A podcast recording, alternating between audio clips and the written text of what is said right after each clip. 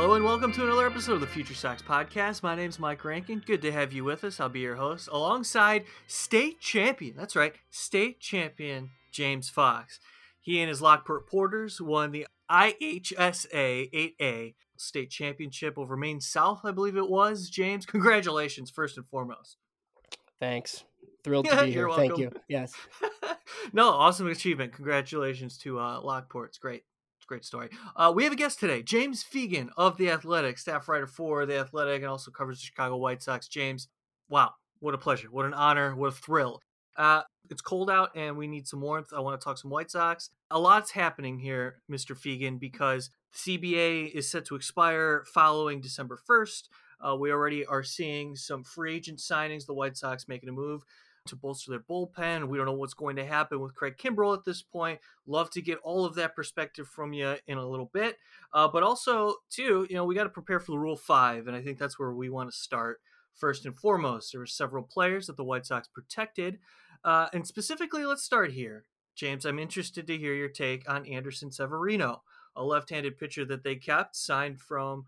Um, he was a minor league free agent that they signed, formerly of the New York Yankees, and well, he he pumps as a left-handed reliever in the upper 90s, even topping out at 101 down in Charlotte.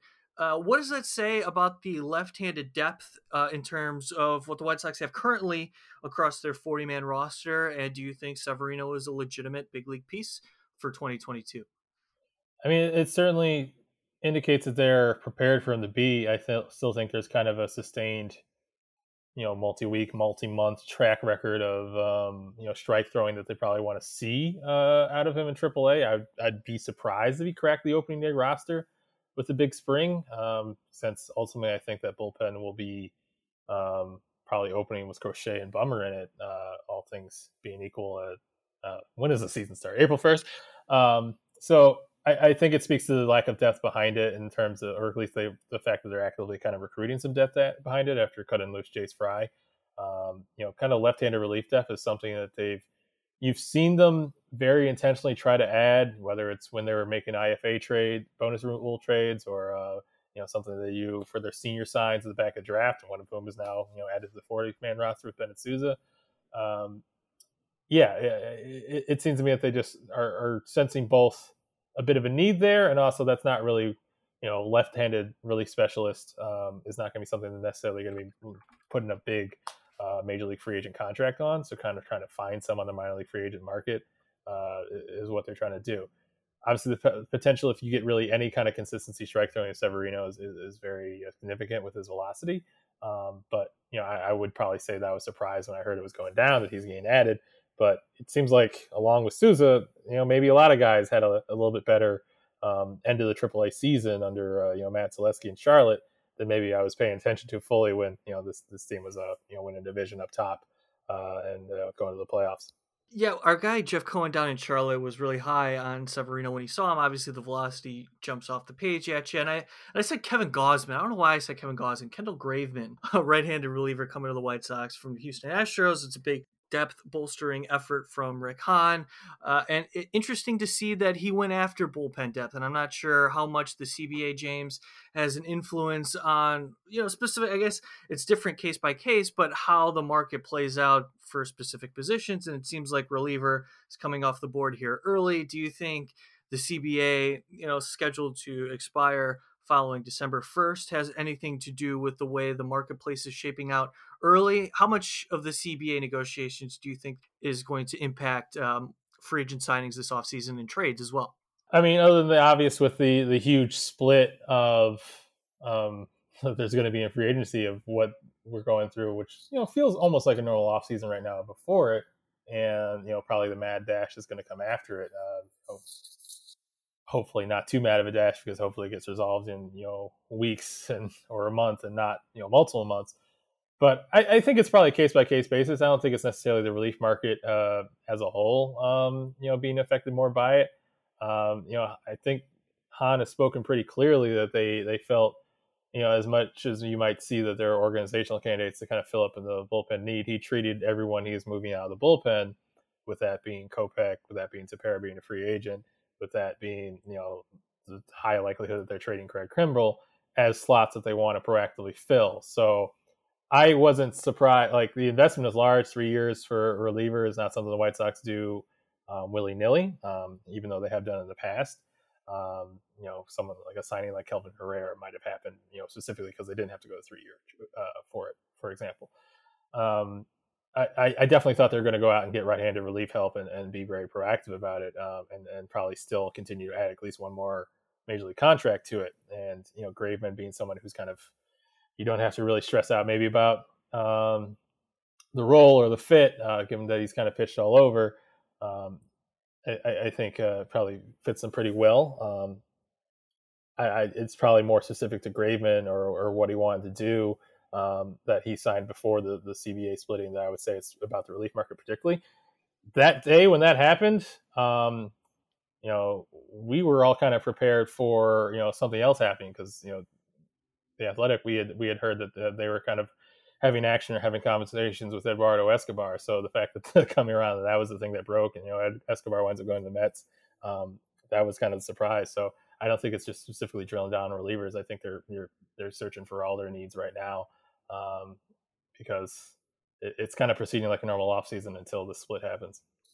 Yeah, I mean, the whole thing is you know super interesting for somebody like me, but I think most people hate you know that they're going to be talking about collective bargaining as much as they are. But like you, I hope, you know, even like a month I think I could deal with, but you know, like into February or something would be pretty terrible, I would think. So, you know, you mentioned earlier the the two players, or at least Bennett Sousa, that the White Sox did protect uh, for the 40 man for the Rule 5. Obviously, we have no idea when the Rule 5 draft will actually occur. You know, my question, you know, two guys, Cade McClure and Hunter Schryver, who were mentioned last year by Baseball America and other publications as guys who maybe had some interest from clubs in the Rule 5 and then obviously weren't selected.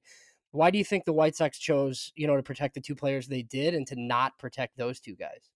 I think for I think it's ultimately upside. Um Sousa, you know, really has been more of a low upside guy, you know, even when he got added, I kind of felt like Sousa, the kind of guy who's been kind of you know going about his business, getting out lefties level to level, but not necessarily you know showed as a shutdown guy. Um, he just you know talking to scouts after he got added was like, yeah, he kind of took off the last couple weeks. He legitimately did hit 98 uh, at the end of the season and in uh, in AAA and has been getting more whiffs than a slider. Um, so if that's a guy who's upper 90s, you know, lefty fastball slider, that's obviously a different conversation. But he's 90 94 and just kind of um, you know pedestrian pedestrian college lefty reliever. Um, so I, I, think he's probably a lot more of a guy that they can see, you know, maybe carving out a role as a specialist than Hunter Schryver, who's got that vert- vertical fastball action, um, but you know struggled a bit in AAA at this point until you see another leap of performance like the one you know Sousa just had. Uh, you probably see as a bit more of an up and down guy. That's not necessarily someone who's going to crack your your playoff bullpen next season until something happens. And yeah, you know there was a lot of Rule Five interest uh, in Schryver last year, and I would anticipate that again since now he's healthy. Given that people teams were looking at him uh, coming off of TJ last year, so it's definitely a risk. Um, but maybe it, it's just about it, it's weird because as I think I wrote in a piece, like the last couple times they come through this, they've used all their slots um, you don't need to like reserve slots for free agents. You can always DFA people when you sign them. So the fact that they're like going in um, to this deadline with 35 slots on the 40 man, leaving five open, it's a very intentional. Like there's there's no real benefit to doing it. Um, so I think with McClure, like yeah, he had a solid season. I think he even like Pipeline might have given him even pitcher of the year or something in the system. He was he was definitely effective in Birmingham, but uh, with with the, the struggles he had in Charlotte and maybe you know the velocity not ticking up quite as high as it was in Instruxa last year consistently. Maybe they're just not seeing more than kind of a spare starter at this point, and they're looking for somebody who, at his best, with Billis, with having four pitches and you know having the slider he's had, you know maybe even hoping that when he gets back to having some of his season under his belt uh, and not wearing down a little bit down the stretch the way he did, getting back to that 94, 95 that he, he's shown in the past. So maybe they see it more like this is a guy who actually does make starts for us and is effective rather than a pure emergency guy, and that's how it goes. But yeah, I, I was surprised. I, I, thought just given the available slots that they had, given that they gave McClure an invite to uh, spring training big league camp last year, and he seemed to hold his own all right, um, that they would kind of continue the the route that they had there. But um, apparently it's not the case, and we'll kind of see how it goes. Maybe the Rule Five winds up being kind of weird this year because of the compressed, um, um, you know, post lockout off season. Like, I don't know how aggressive you can be in Rule Five if you're also, you know, kind of having all your free agency in a two week period as well. Uh, kind of remains to be seen. I don't know how much the White Sox can see the future with that, but um, it, it's hard to say that these guys are absolutely going to get taken because um, it's not. It's more of a risk than a you know throwing them away. Yeah, so I guess like just in that regard, do you think, you know, just from your experience covering the team that they do you think like they would have some inclination maybe that those two guys aren't going to get picked or is it more so like if they did, you know, this is like the chance they're willing to take type thing? Yeah, you know, they've done their I have not seen them, you know, lose a lot of people um, in the the Rule Five draft in, in five years. I think we all, uh, you know, real real '90s kids remember uh, you know, being freaked out that Jordan Guerrero was going to get plucked away from the Rule Five draft, but they seem to have accurately, uh, you know, assuage the market there, and you know, kind of all the decisions, especially like picking up the Kimbrel option, which, you know, in a vacuum probably seems a little wacky if you're turning around and trading him. You know, comes from you know doing your research ahead of time and kind of knowing what teams feel about guys. So, um, you know, maybe they're they're a little bit worried or, or a little bit assured that maybe the, the interest is not that hot as they thought, but you know, maybe they're just a little bit out on these guys, and you know, it kind of remains to be seen.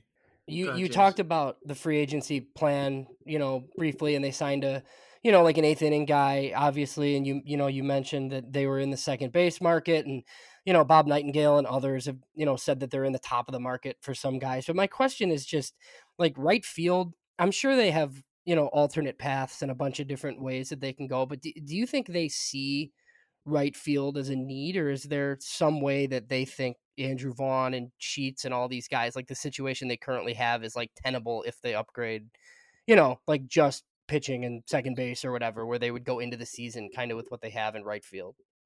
Yeah, I, I think it's a mark a situation where they can kind of be like, it's not like we need a we need a competent right fielder no matter what. Uh, it, it's not like uh, something like that. It's more would this guy add a dynamic or add balance or like add you know lefty OBP skills or add more power that we were lacking or match up in a certain way that really enhances our offense uh, more than like we can't get by, which is you know with, with all like due respect to, to Romy Gonzalez and Danny Mendick, those are guys who have not like hit consistently at major league level yet. Like you, you really don't have any at second base you can say with full confidence like yeah we've seen a lot of evidence they can be major league records re- regular. So that's more of the absolute need position, and I think they approach it that way. Whereas right field, you're not going to get somebody who's defensively limited, uh, unproven OBP skills with left-handed power because you have that. That's Gavin Sheets.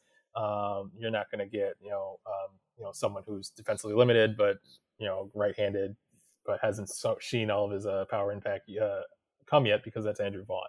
Uh, you're not going to get a fourth outfielder glove first guy um, not sure if you could hit righties on an everyday basis because that's Adam Engel. So uh, it would have to be somebody who brings like a specific new dynamic to that, and they'd have to have a lot of confidence in that rather than just you know getting a clone of, of somebody who fits the type of what you already have. Whereas back when they acquired you know Cesar Hernandez at the deadline, yeah, Cesar Hernandez is not what anybody dreams of as like the trade deadline acquisition, but the second base um, was at a point where they just really had nobody as far as like who could go out there and be a regular starter. You were putting out Leury Garcia there.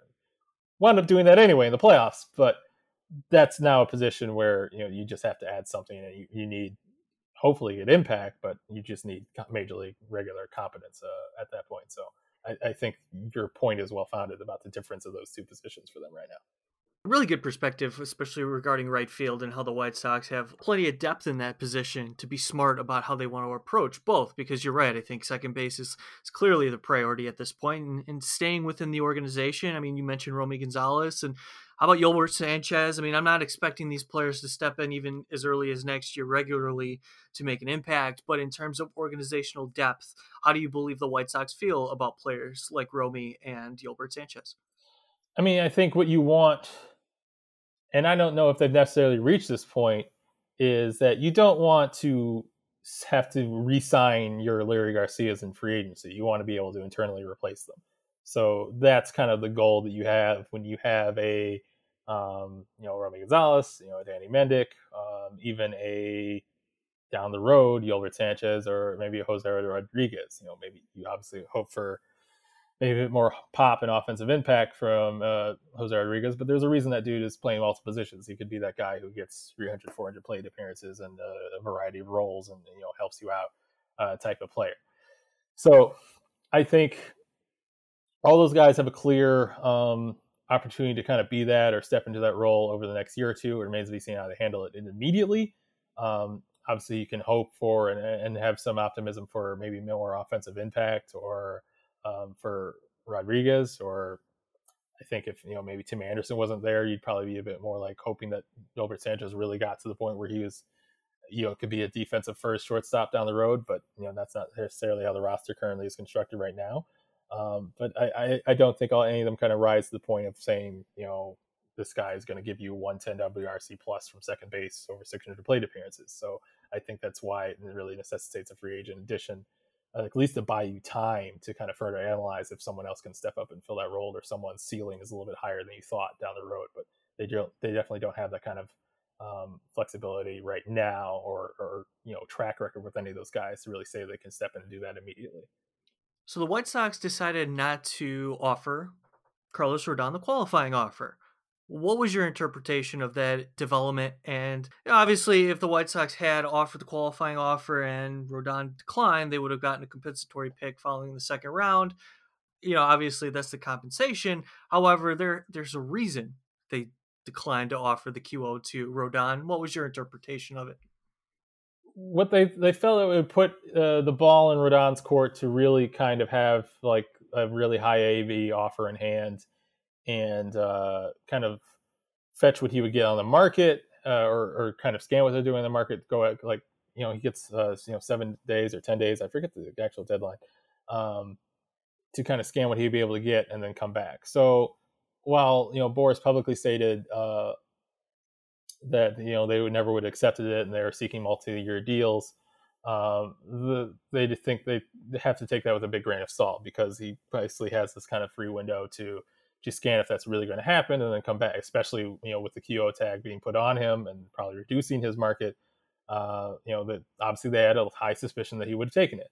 And ultimately the fact that they're unwilling to take it um, as much as you know i think you know things would be better if you just had a really high free agent budget and you took a lot of you know risks like that, especially with someone high ceiling, um, and and use them as rotation depth, and not really worried about like fixing yourself on just five six slots of uh, of starters.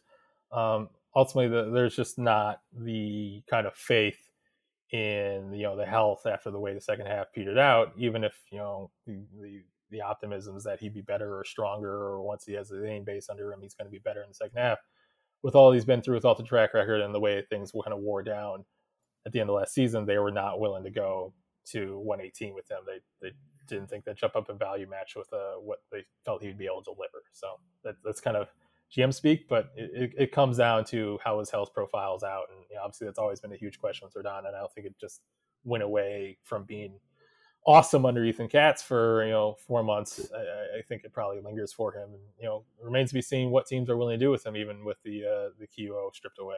And related to the starting rotation now, James, uh, we can expect Michael Kopech to be slotted in. You know, he's going to work this offseason, hopefully to get stretched out and handle, you know, multiple outings consistently and a heavy heavier innings load uh, across 162. I mean, that's something that, you know, of course, uh, we're going to take a keen interest in. But James, in your opinion, what should the White Sox do with Garrett Crochet? Um, I mean, from a prospect development standpoint, uh, you know, you if you think he's a starter, you got to start working him towards a starter uh, at some point, right?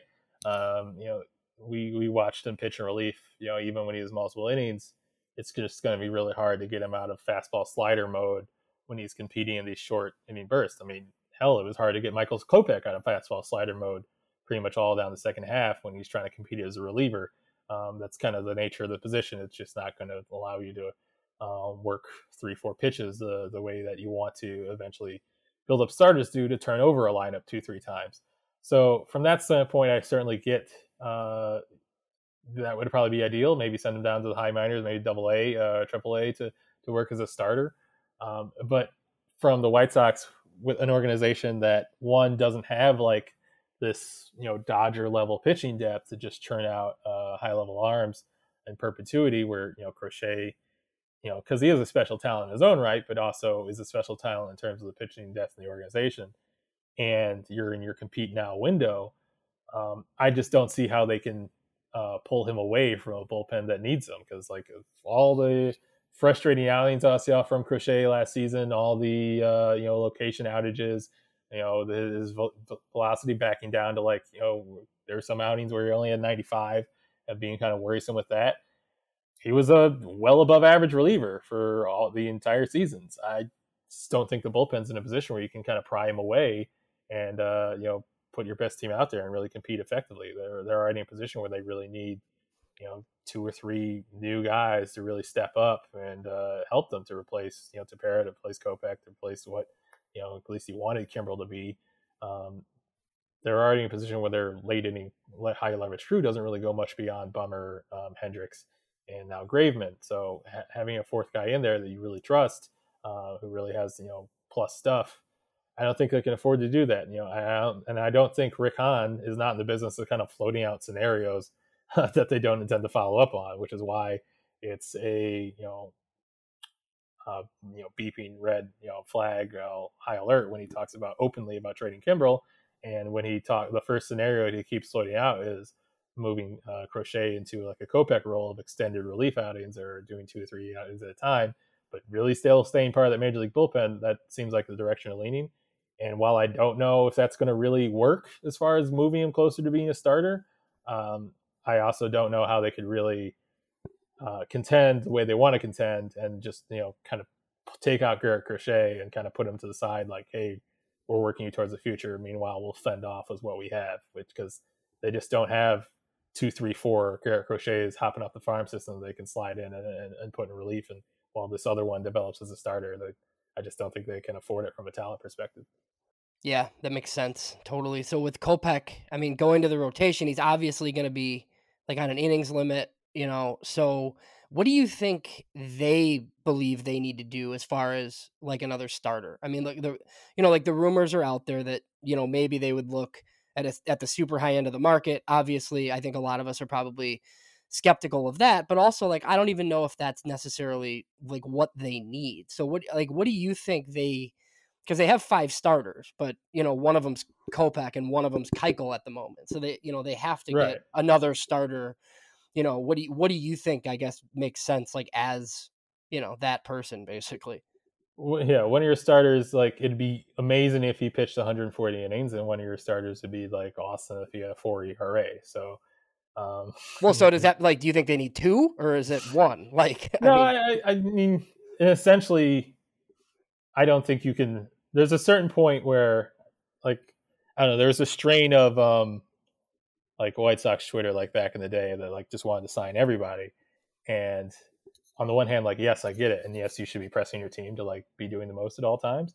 But also there was like a point where like you know like this guy is not going to sign a major league free agent deal to like be your backup backup outfielder, right? Like he wants somewhere that he wants to go get at bats. So like there's a limit to which at like the talent level you can be like you're kind of our seventh starter behind like Kopech. Like when Kopech gets tired or Keuchel doesn't work, like you're the guy. Like you're not uh, Kevin Gausman's not gonna be like, all right, I, I take that role.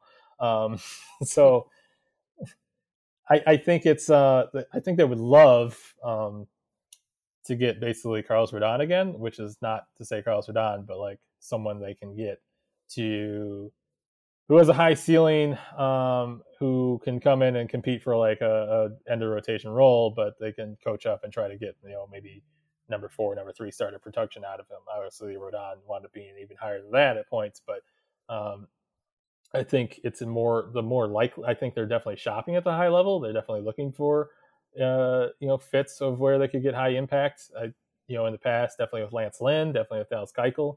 I think short year high AAV deals with veterans who are maybe a little bit older tends to be where they can get kind of impact talent through rotation without having that um, you know total guarantee number that's in the upper stratosphere that we haven't seen them ever really shop in before. Like you know getting a guy you think is really good at age 33 for 20 mil a year seems like a bridge that they more easily cross than you know, giving seven years to somebody who's 29 years old and, you know, $200 million.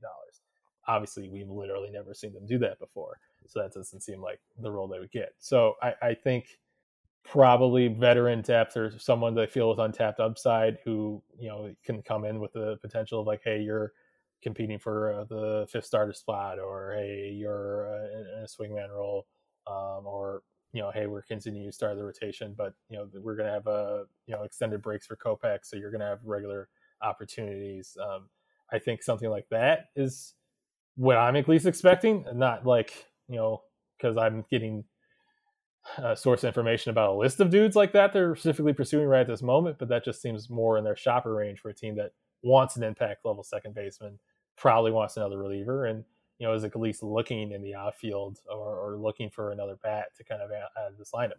I think there's probably budget room to shop for somebody who wants you know twenty million dollars a year on a, a short term basis, but I don't know exactly what the fit would be for that. You know, now that you know if they're is not quite up to do that for Rodon or if Verlander was that they were pining for and now it's gone, you know, it, it might take a really specific um, fit to find something like that. But uh, I, I, definitely think they're going to add a starter uh, in some form or, or bolster the starter depth because they need it and they know they need it. Um, but it, it, I don't, I'd be surprised. I think everyone would be surprised that if they landed Robbie Ray, even if they're being, you know, connected to Robbie Ray right now. I think they have to like look into stuff like that but it usually tends it literally has never been an area where they shot before. Uh, I know if they do, Rick will make specific mention about how we all doubted him, uh, and you know it'd be his right to do that. Uh, but until that happens, I, would be surprised by it. Yeah, completely agree. So uh, you know, I want to shift gears a little bit. Um, I, you know, the story that you wrote on Norge Vera, um, I thought was really good. So great job on that. I, I guess, like, how did you decide? I guess to take it the direction in which you did, you know, just like with linking the Jose Contreras stuff. And then obviously, like he's super exciting. And, you know, we kind of talked off air.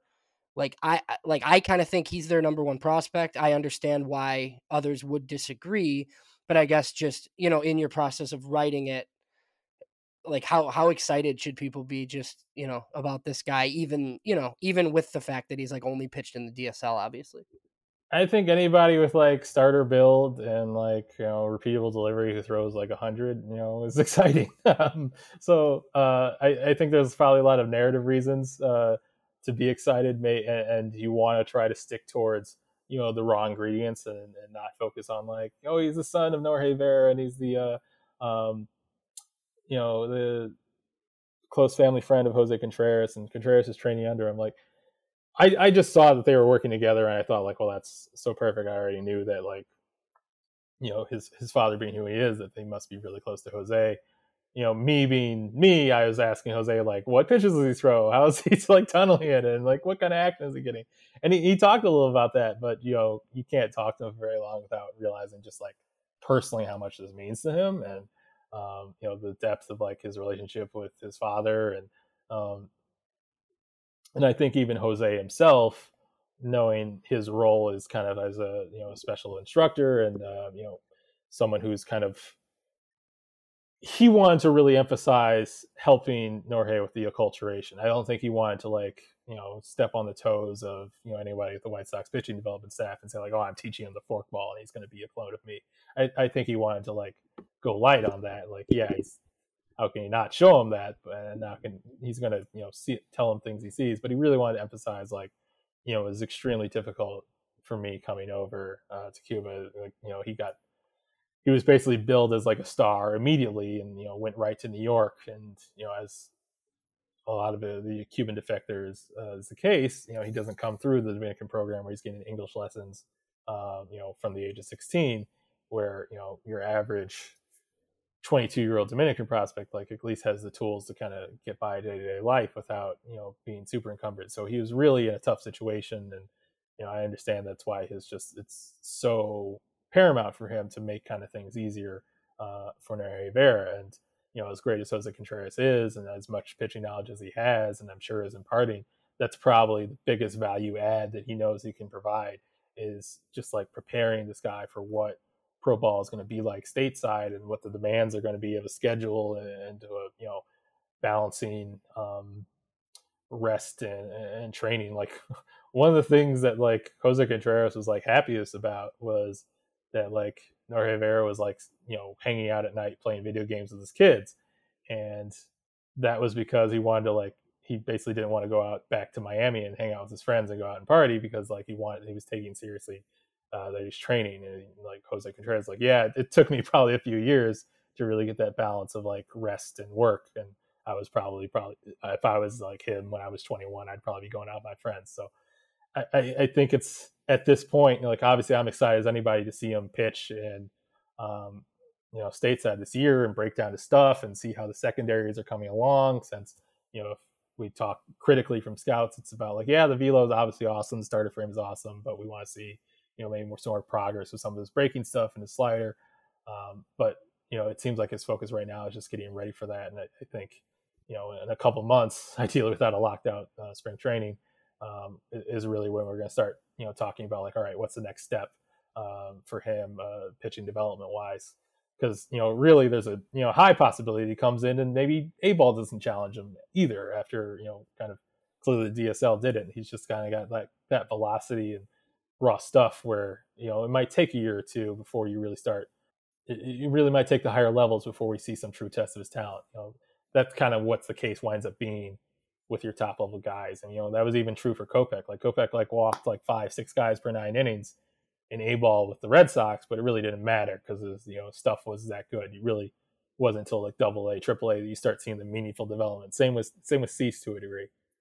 Yeah, so that's the other thing I was just gonna, and you know, obviously, like they probably don't know exactly like where he's going, and obviously we've seen with some of these international guys with the you know with the the bonus you know, just the weird it happened with Luis Robert too, right? Like Norge Vera is in the DSL, but he probably shouldn't have been in the DSL, but they left him there so he could get all of his money, which, you know, is notable. Um, so I guess like do you have any inclination as to like is it probably like Winston, you know, maybe I mean, you know, it's probably Canny for sure, but I mean, yeah, like he might be more advanced than that. Maybe it's just like they have to see him and then decide kind of. But you expect I, him to be in, you know, stateside for spring training, obviously. Yeah, I definitely expect him to see. Like he's already here. Um, I, I, expect him to probably be at one of the full. Well, forget that Great Falls doesn't exist. I expect him, to, but I, I, think he could be a guy who maybe you know nukes Canny for like a month, and they're like, all right, you know, you, have shown us that. Um, you know, to show the proper amount of caution and, and not too much on his table, or, or not give him an aggressive assignment. But um, yeah, I would expect him to be at Winston or have a be one of those guys if he stuns a Winston has a shot to maybe get a start or two at Birmingham to get his feet wet, like you know they've done with a couple of guys over the last few years. Um, probably depends a little bit how he shows in um, spring, and you know you know something you know as much as just the DSL and maybe quote unquote acclimating, uh, but you know shoulder of slowed him down a little bit in his debut and, and making and, and pitching this year. So obviously they want to manage that very carefully because you know I don't think you're allowed to say shoulder with a pitcher without everyone gasping and um, and that's warranted. So I, I think it's careful, but it's a still a debut where his talent can probably dictate where he goes. Yeah, as we're feeling optimistic about the White Sox depth in, in terms of their farm system, we get some breaking news as we're recording with James Fegan and the state champion James Fox. Looks like Marcus Semien is going to the Rangers according to multiple reports. Seven year deal for Marcus Semien. There goes a target potentially for the White Sox. Uh, those who were dreaming, uh, Fegan James, he, made it pretty clear that you know obviously the second base is a priority this offseason for the White Sox. Marcus Semien no longer an option, according to reports, as well as how about this Byron Buxton, seven years, hundred million dollar uh, million dollar contract to stay with the Minnesota Twins, according to Jon Paul Morosi. So a couple of breaking news items for you live here on the Future Sox podcast that you're probably listening to uh, multiple days from now in terms of this recording. Anyway, yeah, so hey, general reaction to that, uh, James? Uh, Semien to the Rangers and Buxton sticking with the Twins. I text Dan Hayes too much to not know that like they had not given up on Buxton and we're still yeah. trying to hash out an extension. Um, I I say this as someone who's like I don't want to be every time a team has a bad season or like they don't project to like contend that they should just rebuild and there's no path like going forward um, type of mentality. Uh, but I saying that I don't understand necessarily what the Twins are doing uh, the next couple seasons. Like obviously it's a very you know, we, Buxton like legitimately has MVP ceiling. Like I know because we've all seen it, but we also don't know if he can stay healthy. Uh, but moreover, I just like think that pitching staff is a year or two away from really being able to prop up a contender. Like when they made that decision to trade Berrios, like as much as like I understand it from like you, you're not getting him to sign an extension standpoint, or at least not for the price that they wanted. Um, that they have to like trade him at that at the last deadline with a year and a half left was a way to kind of get you know Austin Martin out of it. Um, there's just not anybody major league ready for them who's a front of rotation guy. Like Bailey Ober had like a nice season for them. Um, they got some other options. Uh, you know, who's the Joe Ryan? You know, obviously pitched very well on a stretch. Um, but you'd be very happy if those guys became threes, and you wouldn't expect them to do that next year.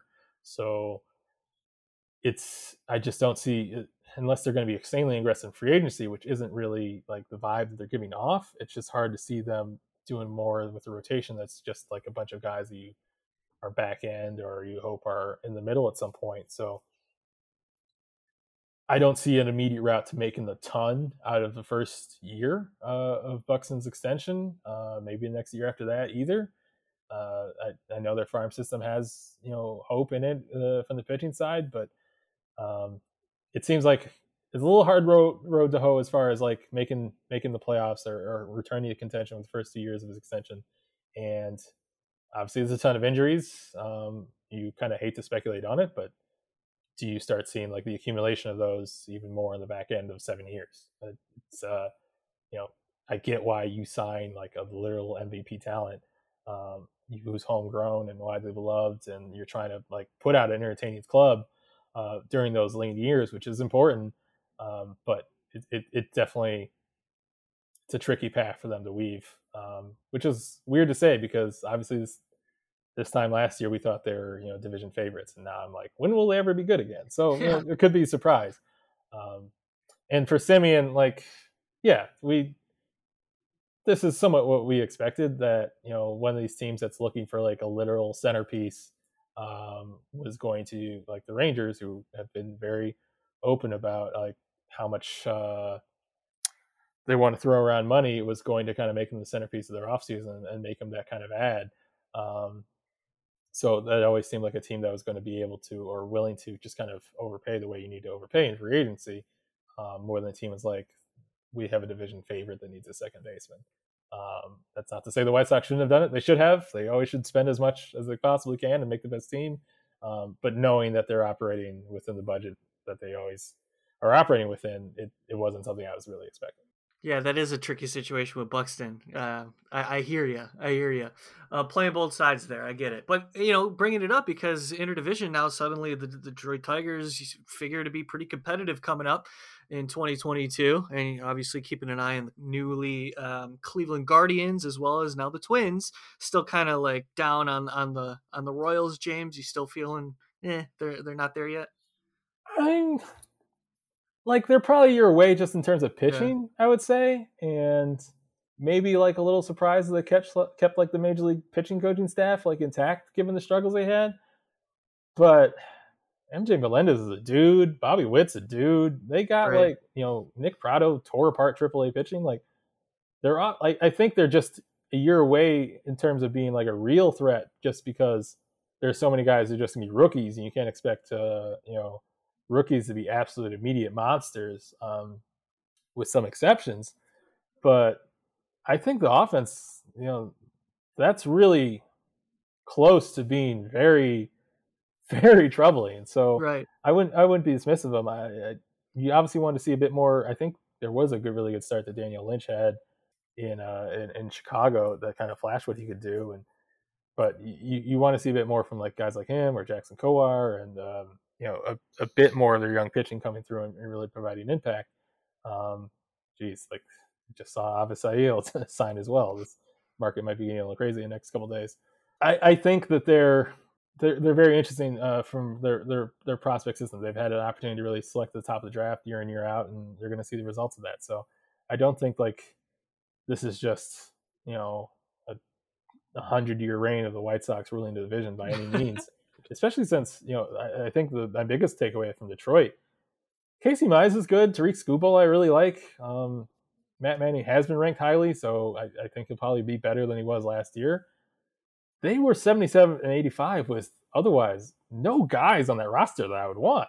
Like you look at their lineup like they were putting out, I was just like, how are they? This is this doesn't seem competitive. This doesn't seem like it really has anybody that should be here when they're really good. So the fact that they were, uh, I, I, hate to just like kind of throw my hands up and say, oh, Hinch is a magician, uh, but I don't understand how they are good as they were, given their personnel offensively. So it kind of stands to reason, you know, when they do have Riley Greene, when they do have Spencer Torkelson, maybe they're a team that just play. They're maybe they're the reincarnation of the, um, you know, annoying Twins teams, the early 2000s, or the Royals teams of the 2010s that um, just play really well or play really fundamentally sound or really aggressive in the base paths and seem to be better than their personnel because they certainly were last year. Here we are thinking out loud for the 2022 season, and CBA is about to expire. How about that? I, am with you. I hope you know this doesn't go too long, months at a time, where we're seriously thinking, okay, getting close to March now, and this isn't settled. Let's not get to that point a couple more, James. Really appreciate your time before we let you go. You know, you're, you're talking about the Twins and the Royals and the Tigers and even the Guardians as well as we mix them all up there in the Central. How would you kind of evaluate the White Sox starting pitching depth in terms of organizationally? Like we look across the board. In the immediate sense, we're thinking Jimmy Lambert, Jonathan Stiever, Billis, we mentioned, as well as a part of this thing now suddenly. But then beyond that, you know, Cade McClure, too, we talked about they're young and there's still time, but among those young players, is there legit promise there with the Matthew Thompson, Andrew Dalquist, and Kelley, and even Tanner McDougal? Um, and then at the same time, what do the White Sox have in the immediate sense? Is there anybody that you feel like you feel comfortable with that can maybe step in a month at a time if if need be? A month at a time, I think, is a. You mean, I've been one of the world's like biggest Jimmy Lambert advocates for the last couple of years. So I would have to say, you know, in in the past, he's certainly shown stuff that he would be someone who could step in for a month at a time. Or uh, you know, I, I, I would especially say that of like you know the guy who pitched in 2018, 2019, um, pre TJ. Um, I certainly thought he looked good in um, summer camp last year. Um, it, it, didn't seem like quite the same level swing and miss or the same level of stuff when he did get chances this season. And I don't know if just kind of the weird build up year or, trying to keep him fresh and kind of keep him ready, how much it like it, it, never, it seemed like it was inconsistent as far as getting his best self out there. And that's probably true for a lot of pitchers uh, coming off the weird um, 2020 and him coming off an injury. Uh, so I would, he strikes me as somebody who um, could do that. Um, Jonathan Stiever, certainly the way he looked in 2019, you know, the fact that his velocity was back uh, in spring training of uh, 2021, um, has someone who's been had the upside to do that in the past. You also are going to see how he comes out of lat surgery, uh, so it's it's a bit of an unknown, and that, that's probably the biggest thing with their immediate starting depth. It's just a lot of unknown that I can't really see having the the front office having total confidence with just saying like, yeah, we can turn it over to him for a month, or he can get six, seven starts and he'll be fine.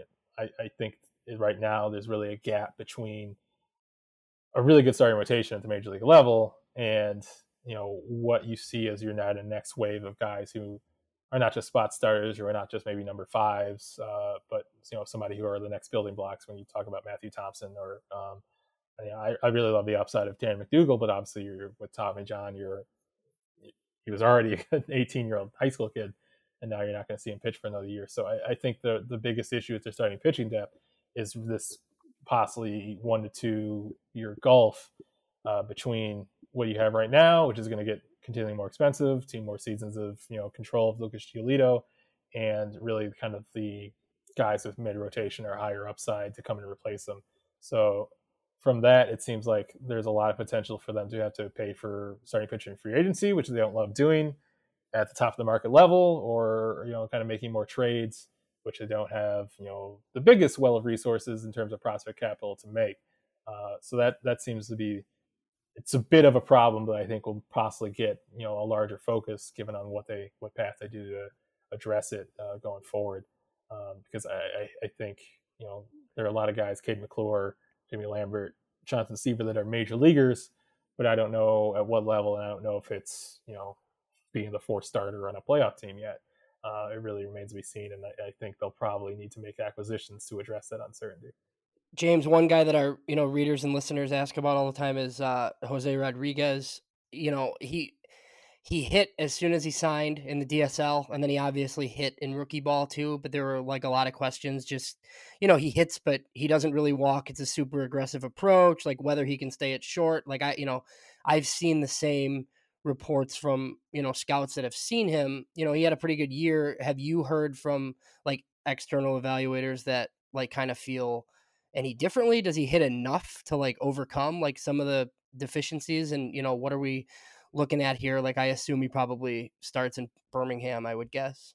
Yeah, I would assume the same for Birmingham. You know, there have been scouts I've talked to who are like, I didn't like him in spring training, but obviously he, you know, you can't take away what he did. He, he played really well, or I still don't like him, but you know, he, he's he's obviously been hitting, so we'll kind of have to see where it goes. Or, um, and you know, but I haven't seen like obviously it's an aggressive approach, but I haven't seen like a lot of doom and gloom about it. Um, I don't think it's like people who just like say he doesn't know the zone or he doesn't recognize spin. People think he does recognize spin. It's just like that's the mode he's in um, as far as being aggressive, and he's not really at the level um, of play or command where you know he's getting punished for it. You know, if you're even if your OBP is 325, if you're hitting three 300, you know, it's hard to really say like you're doing bad or, or feel like you need to like recalibrate things or change your approach. Like it's hard for to get a prospect in the mode. So I think he'll always be an aggressive swing first hitter, but you know, recently I've had you know people who people who are really tend not to love White Sox prospects who have given him like average tools across the board. And you know, maybe that sounds underwhelming, but average tools across the board, you know, plays in the majors and it's a middle infield position, possibly a long time. So I, I, I think there's he's probably not you know, he's going to be aggressive, but I don't think he's at the stage where you worry about it like nuking his career or, or undermining him in some big way you know, he, he's it's not like he's you know Dayan Viciedo or something like that, or it feels like there's some big deficiency with him. I just think he, he's kind of geared that way, and he really like there are people who like the Arizona Fall League and really like the swing and really like the kind of athleticism, the looseness of the swing, and the ability the swing has to kind of slow down and make adjustments when needed to, to off speed. So I don't think you should think of him in terms of the next Tim Anderson or anything like that, or you know even get too crazy about like future above average regular, but I, I, think he's a guy who can play in the majors for a long time. And, you know, I, he reminds me a little bit of talking about, uh, you know, Yolmer Sanchez coming up. Um, you know, you obviously hope for a lot more offenses of upside, but hey, if we want to be crazy, you know, Marcus Semien coming up before he won Southern League MVP was, you know, just, yeah, maybe you can buy, be a guy who plays at multiple positions and, you know, hits kind of league average and, you know, every now and then guys like that take off. So you don't you don't want to be um, you don't want to put anything that he can't do because you know at this point all he's done in his pro career is perform. So a certain degree that has to say something. Yeah, I was glad that they sent him to the AFL. I thought that was, you know, telling just as to like their thoughts about him, regardless of, you know, whether he was going to play well there or not. So, you know, last thing I have for you, you obviously, you wrote about the AFL, you wrote about Instruct, you talked to Chris Getz. It was a while ago, obviously, but just what was the, I guess, your most interesting takeaway or tidbit just, you know, from Instruct? I don't know if you were there, but I know you talked to Getz. So, like, what was, I guess, something that maybe piqued your interest that happened there or something that they talked about that they were happy about there? Hmm. Now I'm trying to like pull it up to see what I was talking about. yeah, I know there was a lot on the, you know, like the the prep arms. Obviously, I thought it was interesting that the prep, like they were like, yeah, they're all going to Winston. Which okay, like obviously with the lost season and stuff, it's a little bit weird. It doesn't really matter where they pitch as long as they pitch. But I guess I was a little caught off guard that like all of them maybe were going there. But I guess that makes some sense. Well, I was like softly uh, touching on the topic of Tanner McDougal because obviously he had just gone down to surgery and it's kind of like, what more can you say about it? Like, it's a bummer. And Getz was like striking this optimistic tone. He's like, well, high school arm, uh, just coming into the system, you know, coming off like a weird COVID season that was abbreviated. We were going to be really careful with him. We were going to really manage his workload. We were really going to focus on like clean arm action and, you know, uh, tossing sidelines and not like building up some huge inning base. well, now we'll be really careful about it because he's just going to be throwing rehab. Like he's trying to like the the idea for him is that like the first year off of um picking a prep pick without many innings or not having like he had the weirdest like high school season in Vegas. Like I want to say it was like less than ten starts, uh, and they were all like short innings. Was that he was going to be so limited and it was going to be so much like kind of building from the ground up with this raw stuff and you know giving him like a you know clean uh, delivery and all that and, and working out the kinks that how much was you know his throwing rehab, which is going to be kind of the same process. And you often talk about you know Kopech being an example of guys who cleaned up their, their delivery during uh, you know TJ rehab. You just kind of like just model like how much of a setback is it really going to be? This is just going to we're, we're doing something now. It's just more regimented, something that we were already going to try to achieve through what game action he was going to get. So I still think extremely projectable, uh, six six high school right hander who already has hit upper to mid 90s and has a 3,000 spin RPM and was raised by uh, a former uh, guy who I, I, think Mike his um his dad Mike McDougal got to like double triple A and his best friend like Josh Towers like you know uh, kind of taught him since he was a very young age pitching. I already thought that McDougal had a really good chance of being the best arm um, in that he took in that draft, and now that's not saying nothing because Sean Burke had a really good uh, pro debut. Um, but I, I still think even after this injury that like he's I obviously you want to see him pitch in real games, but once there is success there, I'm very ready to put him in the same conversation as Dalquist and Thompson as you know guys who can really be you know possibly above average starters for you in the future. Someone who someone who needs can be a candidate in that next wave. So uh, if Getz is staying optimistic through an injury, um, I'll stay optimistic for now. It's not like I'm going to see him throw anytime soon. Yeah, we were really taken aback too when we saw the RPMs, and, and of course the high school arm is very intriguing to us. Seeing the White Sox commit to to prep players, whether it's pitchers or even position players across the last couple of drafts, has been pretty cool. Uh, so we're we're in the same boat. We're looking forward to watching them develop, and hopefully McDougal can return quickly. Uh, before we let you go, James, really good stuff. Like this is it's always a pleasure to chat with you. Love to get our baseball fill here in November uh, as we approach December do the White Sox trade Andrew Vaughn? Should they ever trade Andrew Vaughn? There's only one correct answer here. I uh, am not expecting it. I would say it would have to come as a result. Like for me right now, you've like it would be like it, it's along the same lines of trading Eloy. It's just like, oh well, we think he's this generational talent, like offensively, but he just had a bad season, so let's give up and see what he's worth. Um, so that, that's what trading Andrew Vaughn would be to me. Um, I don't think you can move off crazily of the, fu- the future batting champion type of projections that he had just a year ago um, off of the season, which was like just absurdly difficult in so many ways and just very challenging on the defensive end. And, you know, he, I think that back injury that he got toward the end as much as anything was just fatigue of just a year that blows away anything he's had in previous terms of terms of workload. Um, it seemed like just a compensatory issue as far as just his legs getting tired. So I I think that midseason Andrew Vaughn that you saw somebody who was tilting towards like a 120 WRC plus at times that seemed to be like maybe who you'd have gotten uh, uh to finish out the season if it was a normal year or if he had played pro ball the previous season. Um, I, I, think, you know, frankly, you know, the farm system, you know, as much as we talk about some of the bright lights of it or guys who could pop up and make it better, you know, to some degree it gets the ranking it deserves uh, based on what guys have shown um, recently. And Andrew Vaughn is one of your big potential guys um, to be, you know, this, you know, core talent, you know, the future middle of the order hitter uh, for years to come. So I don't think you should be kind of quick to uh, throw that away or cash out on that because you get frustrated on it um, because there's really not guys like that, you know, set to take his place. You know, I, I don't think, however pressing you think any need at the back of the rotation or in the for the seventh in the bullpen, um, or you know the second baseman to you know hit seventh or eighth in the lineup uh, really approaches you know the need you're going to have in the middle of the order if you start picking away pieces from that before they can mature into what they are.